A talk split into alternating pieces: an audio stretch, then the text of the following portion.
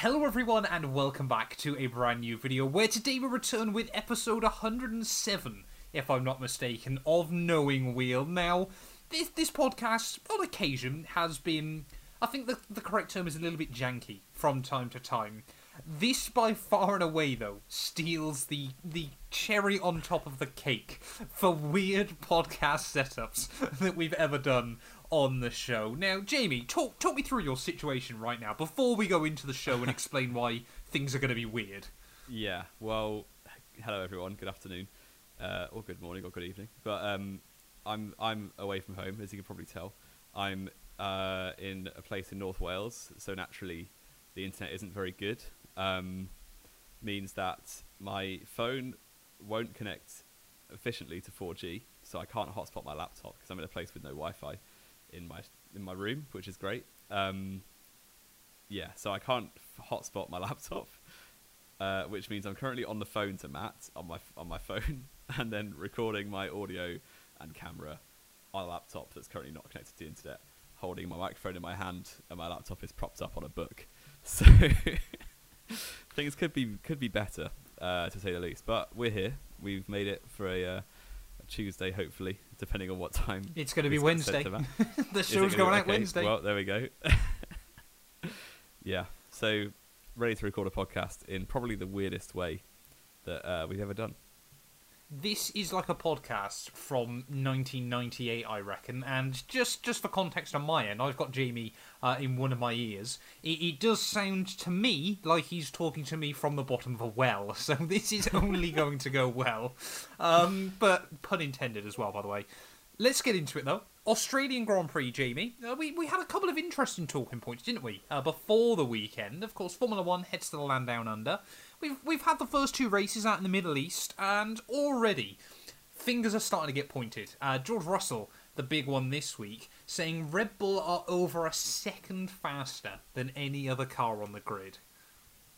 Yeah, and I think that's probably pushing it a little bit, but it's true that in the in the first three races, Red Bull have uh, spoilers have won all of them at a canter. To be honest, so yeah, I do feel like they are holding something back, but then of course they would because if you can win with fifty percent of pushing, then why wouldn't you do that? There's no point like going 100% Well- and potentially crashing or whatever. But Ayrton Senna versus Alain Prost, isn't it? Really? yeah, yeah, yeah, completely. But I do think one second clear is probably uh, exaggeration, but they're definitely comfortably the fastest car on the grid. I think we can all agree on that.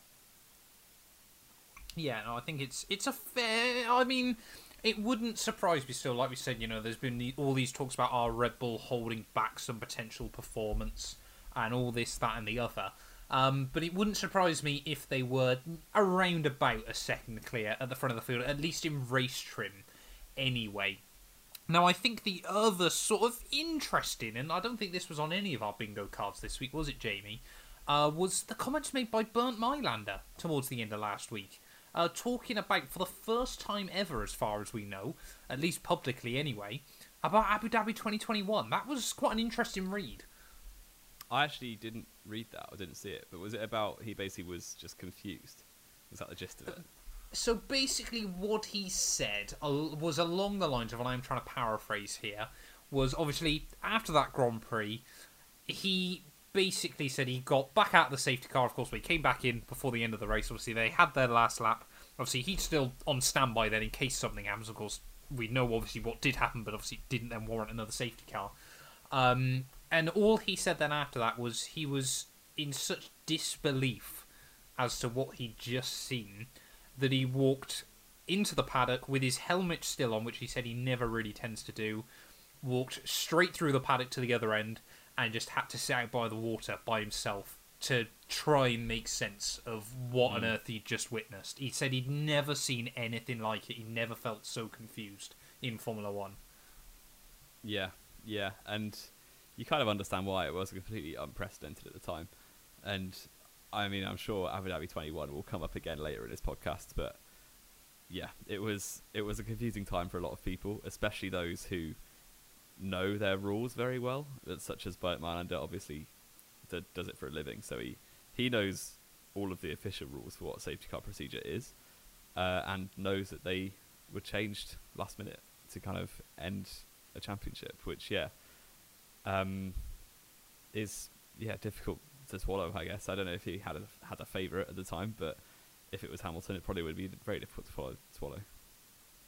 Yeah, yeah. I mean, obviously, again, we you know we, we talk about Bernd Mayländer. In my opinion, still to this day, probably one of the most unsung heroes in Formula One. You know, he's been doing this job since I think it's either 2000 or 1999. I'm pretty certain he's like in the top five of most laps led in a Grand Prix if you included him Yeah. with the drivers of all time as well, which is absolutely mental. But definitely, definitely knows his stuff. Well, I thought you know it was very, very interesting. Of course, reading through, and I, he's definitely up there as well for me anyway. Of someone that when he retires, I'd love to read a book from him. I think Yeah. he'd make a fantastic book from a very odd and unique perspective of the world Yeah. of Formula One. If you're watching Bernd, we'll have you on the podcast anytime. We, uh, Bernd, be- honestly, if you're watching this show, we would absolutely love to have you on the podcast at some point. Um, sure but anyway, watching. yeah, I'm sure. I'm sure he is. Let's let's jump in then, Jamie, to free practice, and immediately things got a little bit weird, didn't they? Now I, I'm going to play devil's advocate just for one second here, as we talk about all of Sergio Perez's struggles. Now I don't know if you saw this as well. Actually, going back to Saudi Arabia, he put a tweet out after the weekend saying, you know, fantastic to get my fifth win in Formula One. You know, really really difficult, but happy with the result. I want to be champion. That tweet then got taken out, uh, sorry, deleted even, I should say, and replaced with exactly the same one without that last sentence. Let's let's play devil's advocate then. Suddenly, Sergio Perez struggling with with the brakes on the car.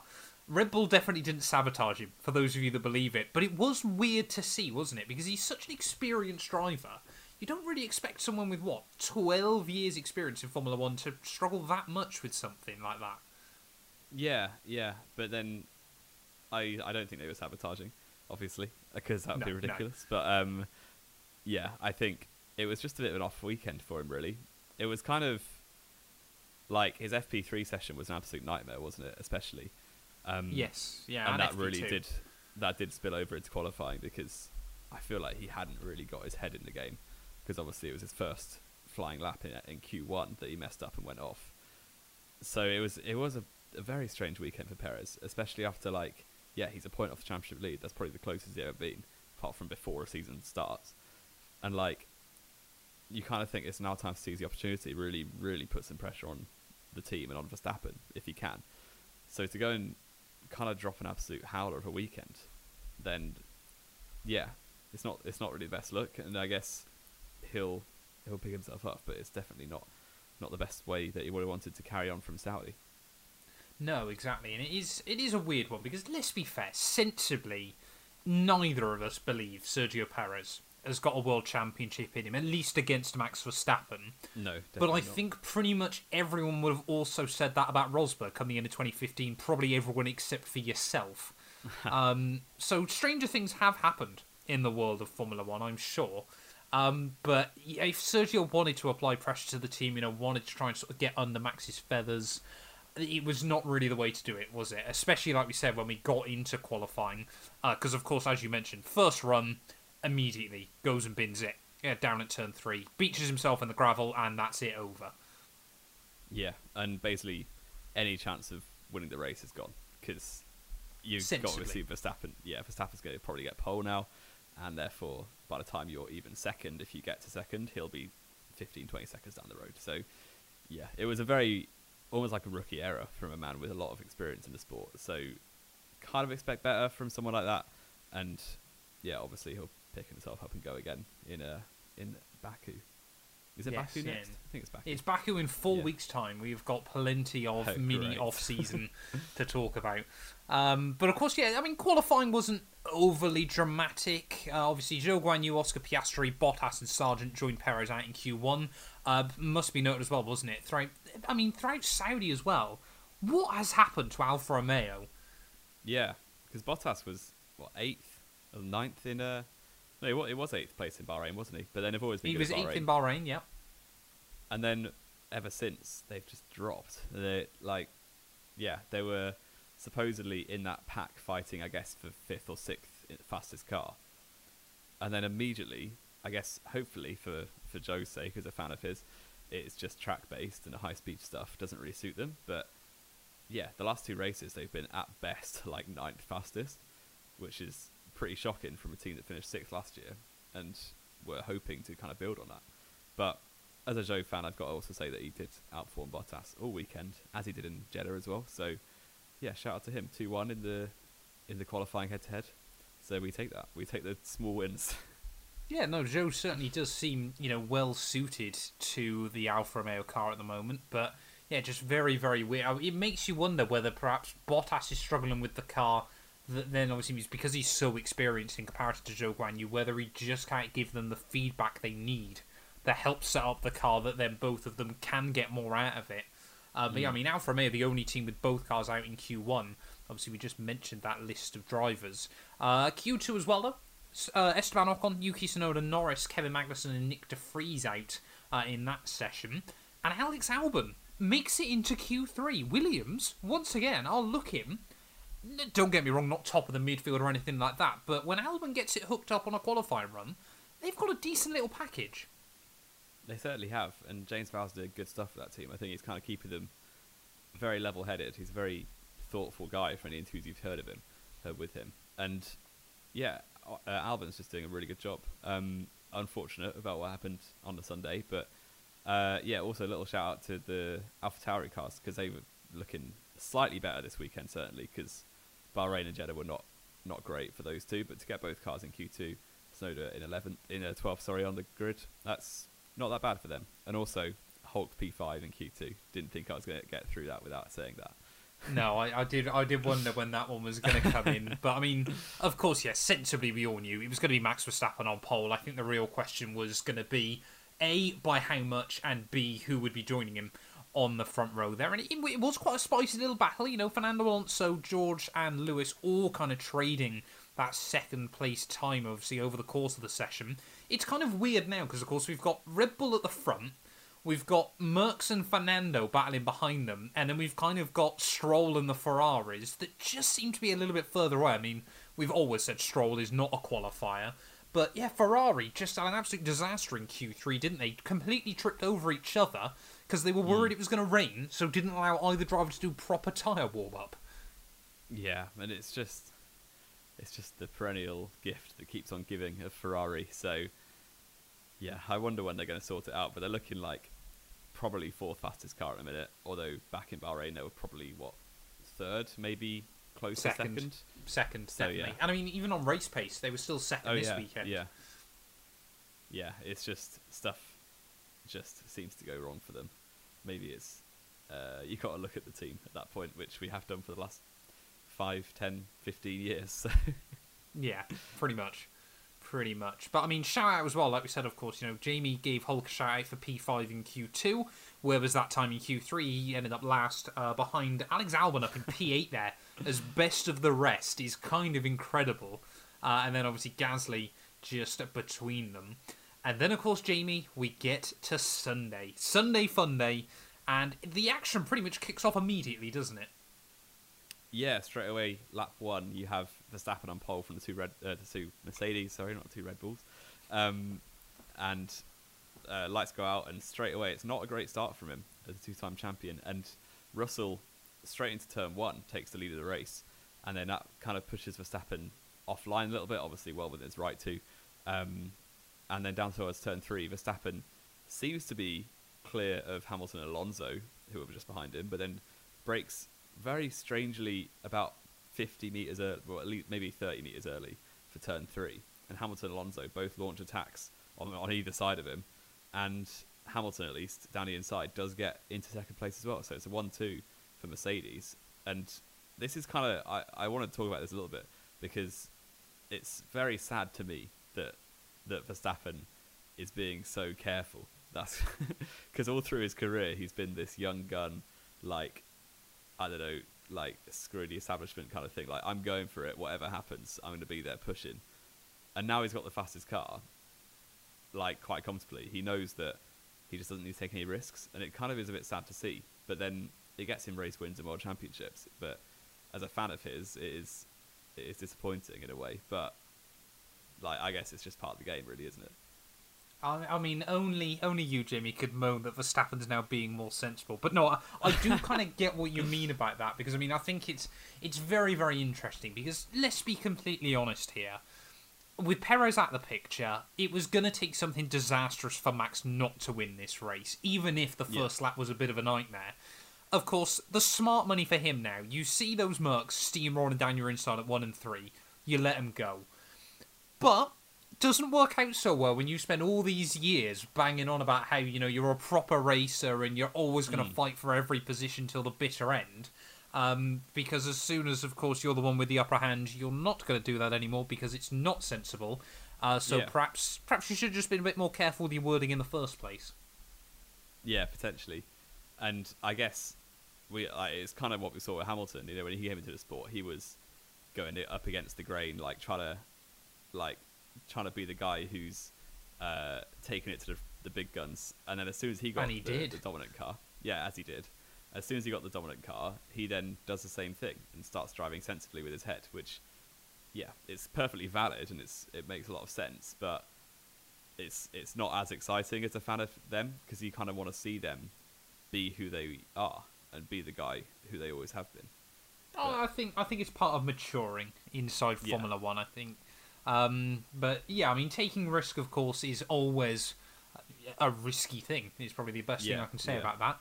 Uh, especially if you take that risk and go for an apex when there's two Aston Martins on your inside. what do we say about Charles Leclerc? There, what a rookie rookie error.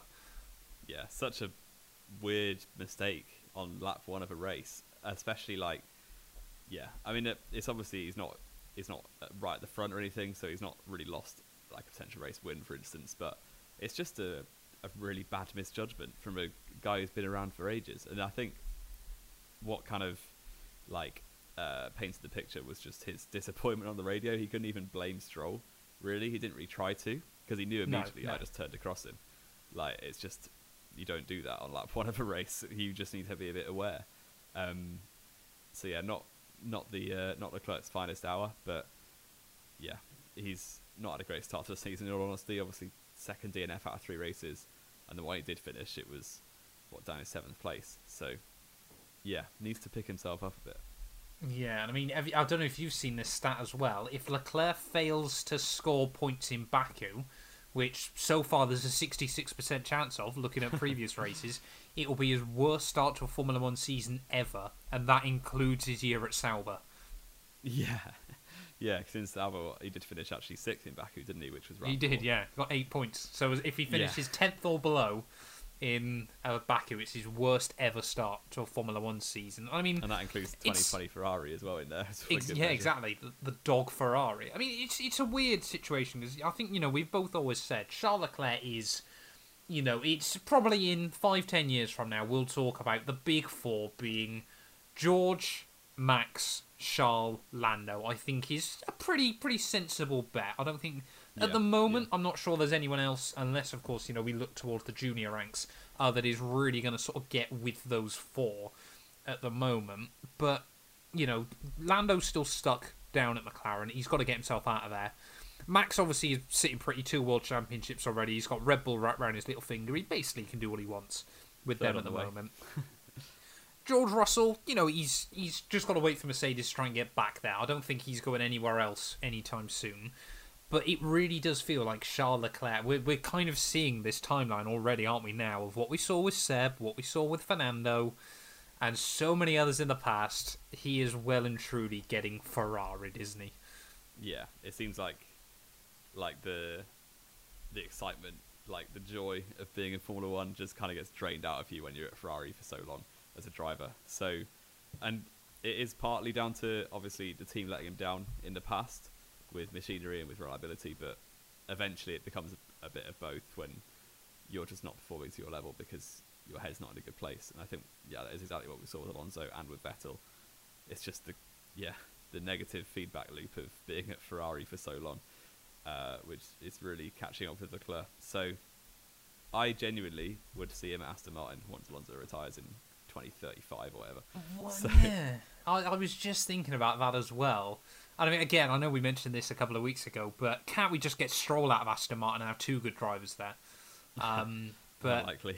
could it could it be Charles? Could it be Lando Norris? You know, could we see someone else sort of sniffing up that tree over the next couple of years? Only time will tell. But of course, yeah, Max Verstappen then dropped back down behind both Mercs early on, uh, and you know there was there was a tiny part of me that was there like Mercedes are back, and then obviously you see him absolutely fly past the other cars, and of course. You know, there, there was a decent little fight going on early on, but it was a case of when rather than if, like I said uh, that Max Yeah. was going to win that race until he got turned on its head on just lap nine. Yeah, and uh, Alex Albon, who we spoke about having a really good weekend up to this point, unfortunately for him, made a bit of an error. Well, it was a very large error. Uh, didn't seem to be any mechanical reason for it, but just ran wide at turn five, the fast right-hander. Uh, did its wheel to the grass there, and then the next corner, turn six, he completely just lost the back end, which looked very strange. But I guess it was just a dirty tire thing. Um, no one has said that there was an issue. So I think it's got to go down as a driver error, unfortunately. Um, but dropped it into the gravel, hit the front wing on the tyre wall, quite a high speed crash. Uh, Hulkenberg very nearly like sideswiped him, which would have been horrific if they actually did make contact. So it was a cloud of gravel on the track. Um, but thankfully, no one no one crashed into the side of the Williams that was strewn across the track, uh, and that brought out the safety car fairly immediately, which um, was attempted to be taken advantage of by a few drivers, including the race leader at that point, George Russell uh, which yeah was quite a bold strategy strategy call, but um, I guess we've seen it in the past a lot. When you've got two drivers at the front, you can kind of split your strategies, and George went for it. And, Yeah, uh, no, certainly, kind certainly of interesting, didn't wasn't it? It, it definitely Yeah. did very, very quickly. I think you know, just mentioning the Albon crash, though, I think that is that crash was kind of a very, very good explainer. So, say for example, you got someone that isn't particularly in the know of Formula One, and obviously they see Albon qualify eighth and go, "Oh, well, it must be the fifth fastest car then." It's those moments where the Williams still really lacks in comparison to everything else, and that is just the window that it operates in. Over one lap, that Williams can be a fast car, but it is so so sensitive still to it's things Yeah. like gusts of winds that Williams Yeah, still yeah. talk about that that car struggles with. A, a gust of wind is going to happen in a Formula One race. You've got to build a car that can get around that. So I mean, Albon definitely, yeah, you know, he, he was the one behind the wheel at the time. He was at fault, but the fact that Williams' car is so sensitive still, I do honestly believe if any other car had gone through at that speed at that angle, they would have been absolutely fine. Yeah, yeah, and the the operating window is tiny on that Williams, so a little bit of dirt on the tires, maybe a wind, maybe yeah, just the tires were slightly lower temperature than they were the previous lap or something like that. It just it just causes it to go, which is a shame. Yeah, yeah. So of course, obviously, like you said, George Russell, a handful of others pit, and then pretty much as soon as they come back out, the FIA then go, "Oh, we're having a red flag instead," um, which I've noticed on the notes, Jamie. Uh, you've actually put was not needed. I, it looked on the face of it like, yeah, it could have just been a safety car. What actually happened was the TecPro had been ripped apart from its from like the way it's bonded together. Uh, so that's why they had to bring out a red flag. Right, obviously, it was going to take 15, 20 minutes to get it sorted. Um, so, uh, an, an annoying red flag, I'm sure, for George Russell and many of the people watching at home. Uh, but if, in, in all fairness, once we sort of found out that information did make sense. Um, of course, we get green flag racing once again, not long after that. And I mean, yeah, this time around, Max Verstappen just kind of rockets past Lewis Hamilton. I think it was something ridiculous, like when he overtook Lewis, he had, I think it was a 25 kilometre an hour advantage. That's and by the end of the straight, because Hamilton had ran out of battery, Max, before they both broke, was going 36 kilometres an hour faster, which is the difference probably close between a Formula 2 and a Formula 3 car. It was mental. Yeah, well, if you think if you're stood like in a town, just stood still, walking like maybe walking on the pavement, and a car goes past you at 30 mile an hour, that's basically the difference in speed. Yeah, mental. Absolutely mental. It's crazy. And I mean, obviously, we then saw obviously Lewis lose close to two seconds, wasn't it, in the sector after that? Yeah. Uh, a lot of people were going, well, that's Red Bull's clear pace. They're, they're, two seconds a sector is six seconds a lap, which definitely isn't quite right. um, but Hamilton had made a bit of an error there, and obviously, like we said, used too much battery as well. But yeah, that Red Bull is just unbelievable down the straights, isn't it, at the moment? I mean, Yeah, yeah. again, the first three, I mean, Baku as well should play into that. I mean, every track's going to play into their hands sensibly. Um, but obviously, Baku as well should be ridiculous for them. But it has been a case of Red Bull have had some of their best tracks come up first as well, or at least that's what I tell myself to sleep at night. Yeah, maybe maybe when we get to like the three tracks a year that are high downforce, then Red Bull might come up with uh, with nothing. But we'll have to wait and see. I'm not not going to hold my breath. I don't think. um, but of course, yeah, a lot of the racing after that, to be honest, was there wasn't a huge amount going on. Of course, with the four DRS zones, it did kind of mean that overtaking was quite easy. Now, one thing I did want to ask you, Jamie, talking about it, was of course DRS zone three and four just had the one detection point between them. Do we Yeah. think there should have been another detection point placed either in the fast nine and ten chicane or just after it, Um, or not at all? Yeah, potentially, because I did think the few times that there were overtakes into turn eleven, uh, it was, yeah, it was. I mean, I don't know. The few times, sorry, that there were overtakes into turn nine, the car that overtook then got it again to pull away, sort of like Verstappen and Hamilton did uh, earlier in the race. So, yeah, I'm always a fan of the the two back to back with different detection points, as long as you it doesn't become stupid like at Jeddah last year with Leclerc and Verstappen. But I think if you put a, a detection point at the inside of that chicane, like the, the middle part, then that shouldn't have screwed everything that badly, I don't think. And maybe would have made for a few more longer battles because often we saw it would be a DRS train, the faster car. I don't know, for instance, Perez came through the, the midfield quite quickly, or quite, it wasn't super quickly, but lap after lap he would just pick one off and it was like six in a train. And he would pick them off into turn nine and then pull away into turn 11. So it would be nice to see some slightly more longer battles, especially between cars of similar pace. Yeah, yeah, no, I think that is fair enough. And like I said, you know, if you, I mean, I don't think that sensibly, if you've just been overtaken uh, in towards nine and ten, that it's very likely you'd get another easy run past the car that's just jumped you. That's why I sort Yeah. of think it could have potentially been a good idea. Um, but you know, I think the next lap potentially.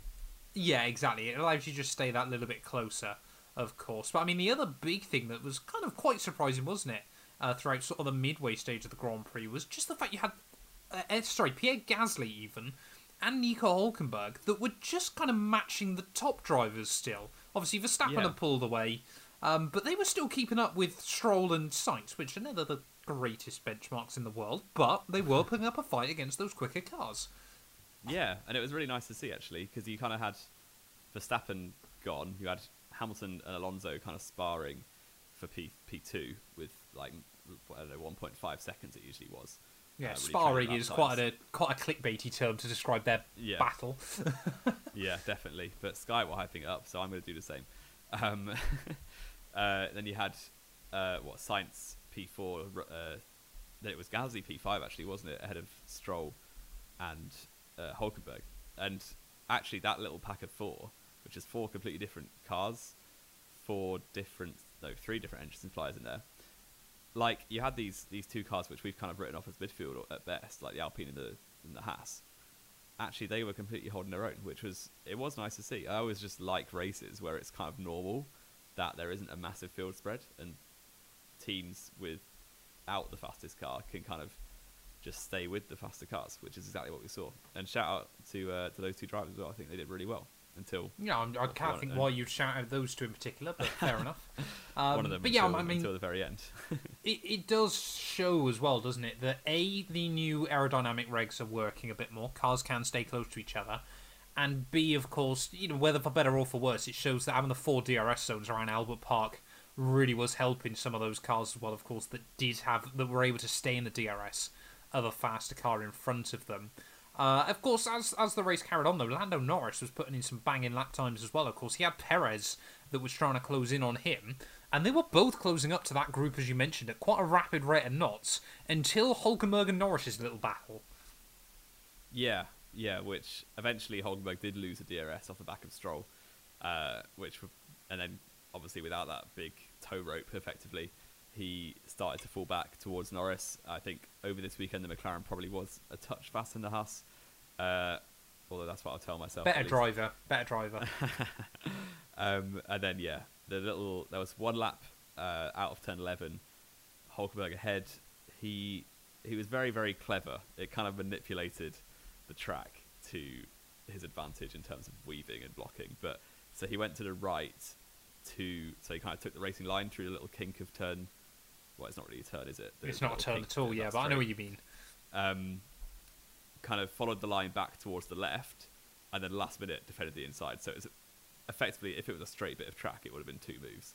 But because of that little turn, he used that to his advantage to very cleverly block Norris without breaking the rules, um, which was a little bit naughty, but he got away with it. So I'm all for it. And then, uh, sadly though, a lap later, he couldn't uh, repeat the feat. It was actually quite a good move from Norris to uh, go to the outside of turn 11 and then switch back onto the inside of turn 12, and Hulkenberg rather foolishly thought he could swing a car around the outside of turn 12 and ended up having a little trip across the gravel.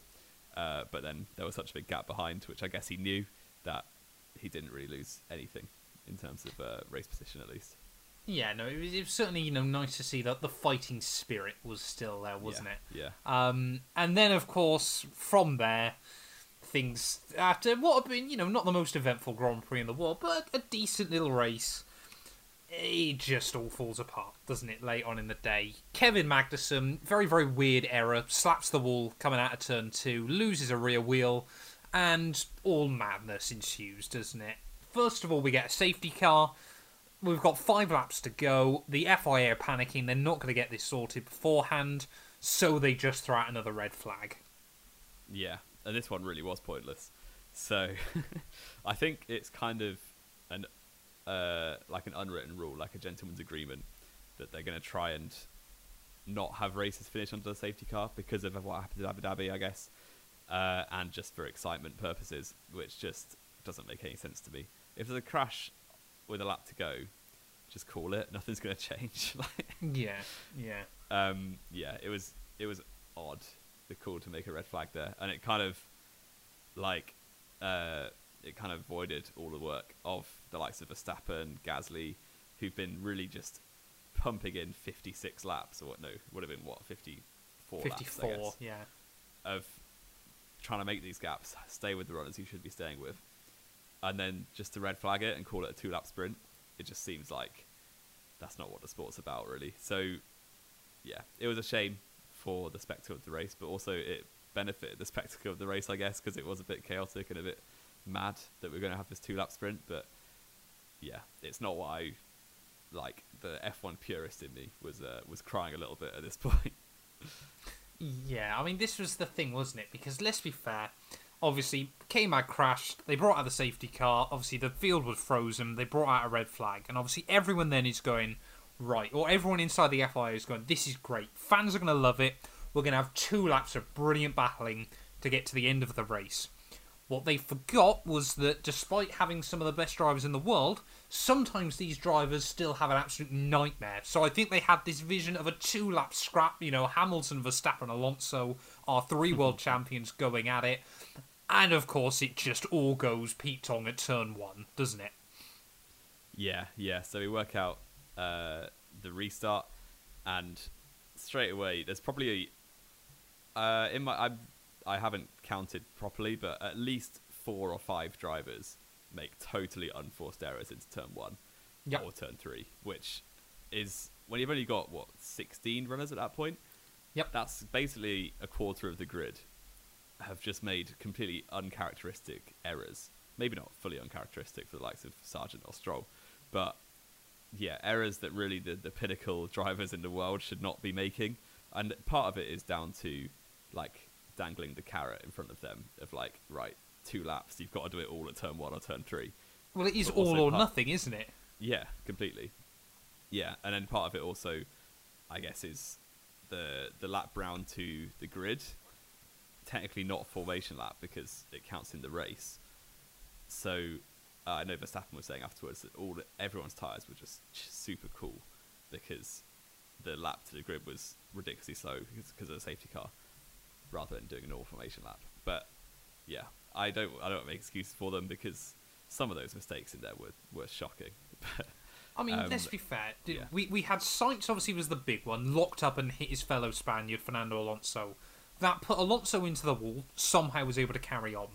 Ocon was trying to obviously, sorry, Gasly was trying to avoid all that, and then him and Ocon come together in what only could ever happen down at Alpine. So after running a Yeah. brilliant race, both of them trashed their cars with two laps to go.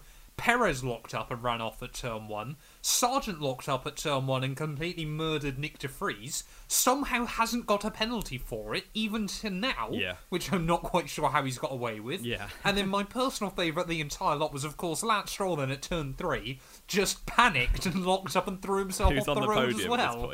he was on the podium and he threw it away. Yeah, completely. And uh, just coming out of turn four and five, I guess, uh, they throw out another red flag. Uh, just which, uh, well, I'm going to rant about this. Is now the time? Shall I just go for it? Go for Uh, it. All right, here we go. Because we obviously saw in Silverstone 2022, you throw a red flag on effectively what is a lap one before sector one split. Uh, you you haven't had everyone through sector one, so you don't have an official timing, I guess, to measure the grid positions for the restart.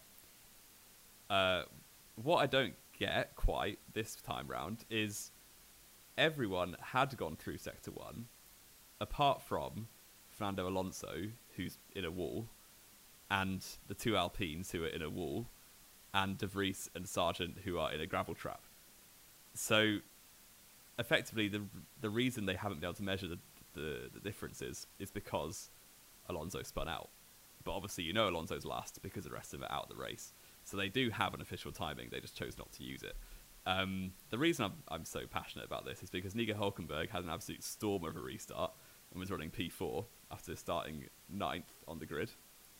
Uh, and Sainz has a penalty on the way because he took out Alonso. So had they actually measured the grid as it should have been for the third, the fourth start, Hulkenberg genuinely, not even baiting, would have had a podium finish, and Tsunoda as well would have been fourth in a terrible AlphaTauri. So it really did screw over a few drivers who were on for some really good stuff. But what they actually did instead was be super trigger happy with the red flag. I think they basically went into this restart like, right, if anyone crashes, we're just pressing the red flag button straight away. So as soon as the Alpines crashed, they were like, right, red flag immediately. Where if they just even threw a safety car for two thirds of a lap and then red flag it, they then get the order, and it doesn't make the whole restart pointless. But I guess they were a little bit scared of Alonso probably, or whoever was going to crash out, because yeah, it would it would have been really painful for the Aston Martin teams. I guess it was painful for the Alpines because they couldn't take the third start, the fourth start. But yeah, it really, yeah, if they'd have been ten seconds more patient, which is right so painful, uh, would have restarted P4 and then took the P3 when Sainz got his penalty. So probably the closest call has ever been to Hulkenberg podium, which is very frustrating. But Which here is we are. saying something, isn't it? yeah, yeah. yeah, Uh, I mean, it just got to the point, didn't it? Where obviously, then, like we said, obviously the red flag was then brought out again. Now, of course, as Jamie mentioned, when they do an outlap, that counts as a lap in the Grand Prix.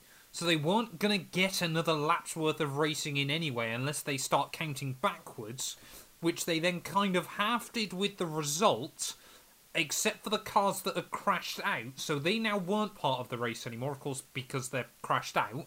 But everyone else has got to go back into the order they were before all those cars crashed out. It just became farcical incredibly quickly. And I mean, it didn't even affect any, like, particularly any of the drivers I'm really worried or invested about either. obviously, I can see why you're so upset because obviously it screwed a driver you're a fan of, and that's fair enough. But it Yeah. just got ridiculous because, of course, Sainz then gets a po- uh, sorry, Sainz gets a penalty even for an incident that, that has now not happened on a lap that counts in the race. I personally still felt that was a penalty. I'm sure you do as well. He, he was Yeah, the yeah. one that meant then that that lap didn't count, so of course he should still get penalised. But then, of course, we think- spend half an hour back in the pit lane with them just moving cars up and down the pitch so they're in the right order, just to go out and do one more lap behind safety car where no one can overtake anyway. It's just you sat there watching it, going, "I just want to switch off the TV at this point." I, I did switch it off at that point. I had stuff to do, so I was like, "Alright, I know what's happening here. Hulk's not getting a podium anymore. I'm off. So, yeah, it was like technically the lap 56 did happen in the order because that's kind of why they were on lap 57 when they were back in the pits. So like, yeah, it it was all a mess because they it, the lap did count in the Grand Prix, but didn't count for the positions because they never all got through sector one, even though they kind of all did. Yeah, Yeah, just it was it was just a mess. Yeah, but that does segue very nicely into this week's quiz because you s- Okay. stitched me up last week with a really difficult category of name Australians, which I failed on miserably. But uh, this was the first race to have three red flags in since you know the answer, I'm sure. Yeah, Since Mugello 2020. yeah. Uh, all you have to do is name me the point scorers from that race in Mugello Oh, 2020. Jamie. And if you get if you get one wrong, it's done. So What? you got you've got 10 to get. right, okay. Let me let me just think about this sensibly then. There's no time limit, so take your time. No, that's that's fine. So I've just got to get the top ten from Mugello 2020. Yes. So Hamilton won because that was the race he wore his uh, Breonna Taylor top. Indeed. Bottas was second. hmm Albon got a podium. He did. His that was his first ever podium. After he jumped Daniel Ricciardo late in the day. He did. This is very logical. This is not like you usually. No, I know. Normally I just. Oh, it's because you've given me no time limit. Yeah. Um, Sergio Perez surely scored points. he did. But I, I now know drivers that didn't score points either. So Yeah, a lot of Verstappen crashes obviously race. didn't finish that race. Stroll obviously didn't finish that race. Um, Gasly obviously didn't finish that race because he had the collision with Max, and I think Charles got involved in that as well. Um, I mean, I've got five already. I'm pretty happy with that. You have, yeah. Um, finished that race. George Russell definitely didn't. Um, I should just go with some safe ones, but it just finished that race. It was only it was only ten cars that finished. No, uh, 11, 11 cars finished that race. Eleven cars finished that race. Yeah. Um. So George Russell definitely didn't then. Or if he did, he didn't score points. I'm trying to think. Ocon? Incorrect. Oh, Ocon is wrong. Ocon uh, actually pulled out of the race during one of the red flags with a brake issue. So, unfortunate. You missed sixth place. You got the top five, so that was all right. yeah. Uh, sixth was Norris in the McLaren. Oh, I should have got Norris. Should've yeah. got Norris. Seventh was Kvyat, which would have been quite hard. Um, Leclerc finished eighth Oh, we did finish Ferrari. eighth. He did. In Was it Seb that was out early on? No, no. Raikkonen was ninth for Alfa Romeo, and Vettel was tenth. So both Ferrari scored points, which is I honestly thought one of the Ferraris binned it. Yeah. Uh, if I Uh, was going to, well, I mean, to be honest, Russell I'd did bet finish. either. Uh, did finish. It was 11th that 11th, was it? Yeah. Yeah. I couldn't remember whether Yeah. Russell was the only one that didn't score points or was going to score points and then didn't finish. I thought, yeah, I can't remember to be honest. I'll, I'll take five There out of ten there.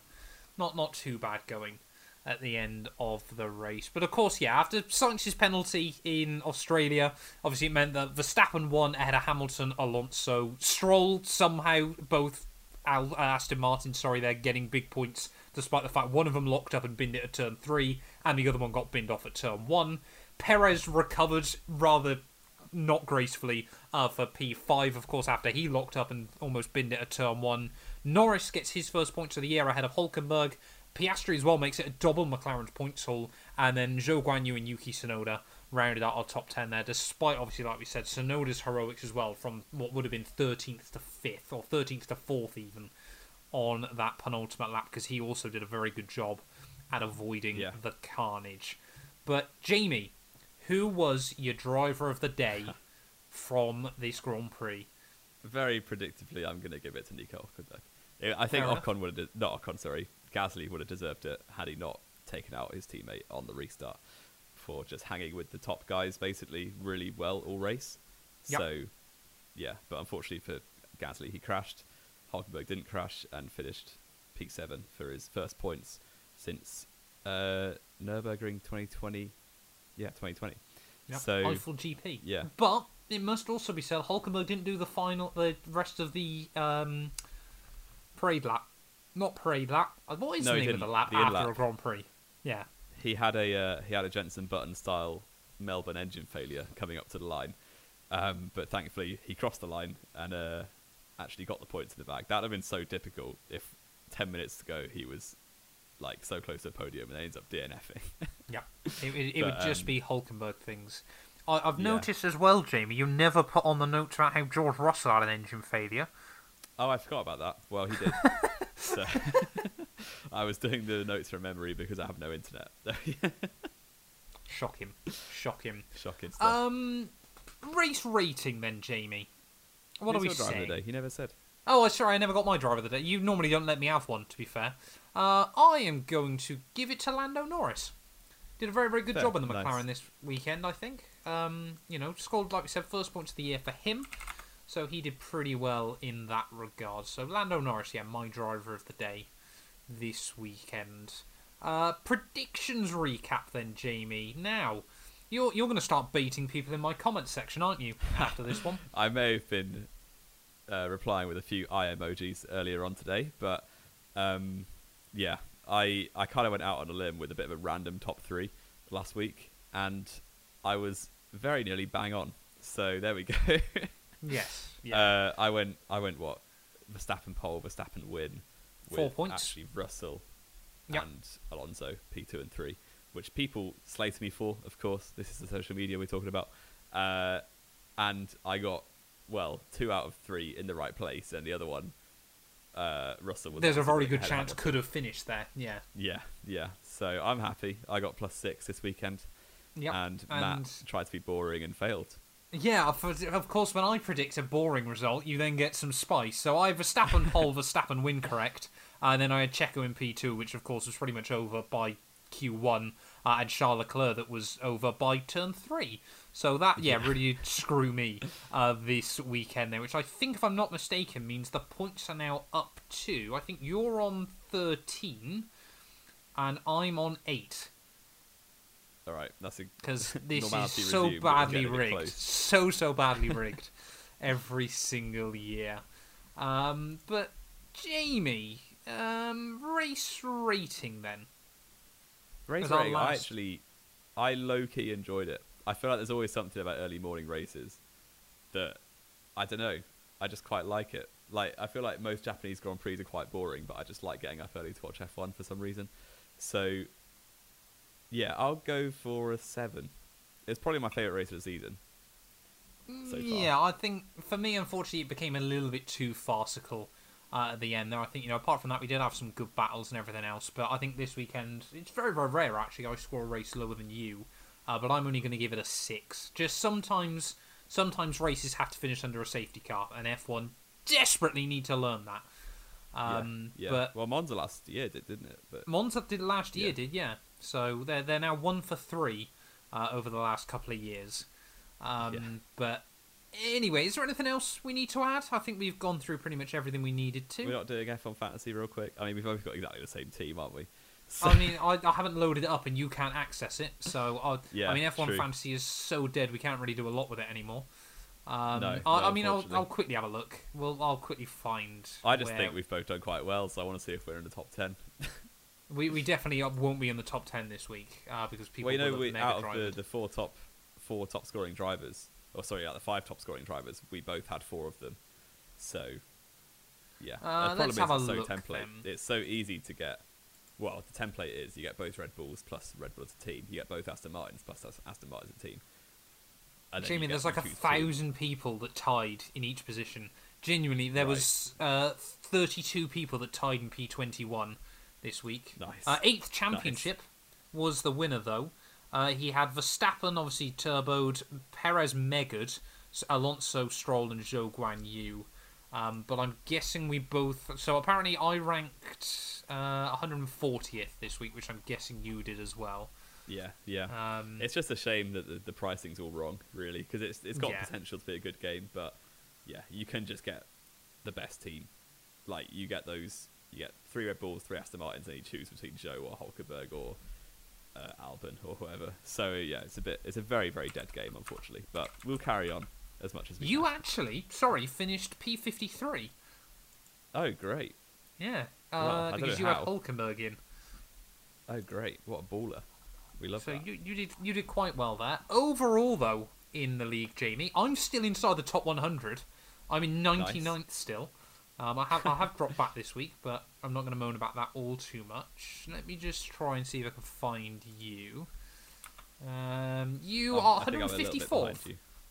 Oh, nice. so I'm Well, still beating you in that regard. if we're still Um, playing this in Abu Dhabi, we might both be in the top 10 by the way it's going. so, Yeah, by the way, everyone's getting bored of it this year. I mean, F1 Fantasy, so, it's meant to be so much fun, and they have just killed it this year. But thank you all so much for listening nonetheless. If you have enjoyed, please do make sure you leave a like, get yourself subscribed, follow us on all our various social medias. Uh, that'll be linked down in the description below, of course, if you're listening here on YouTube.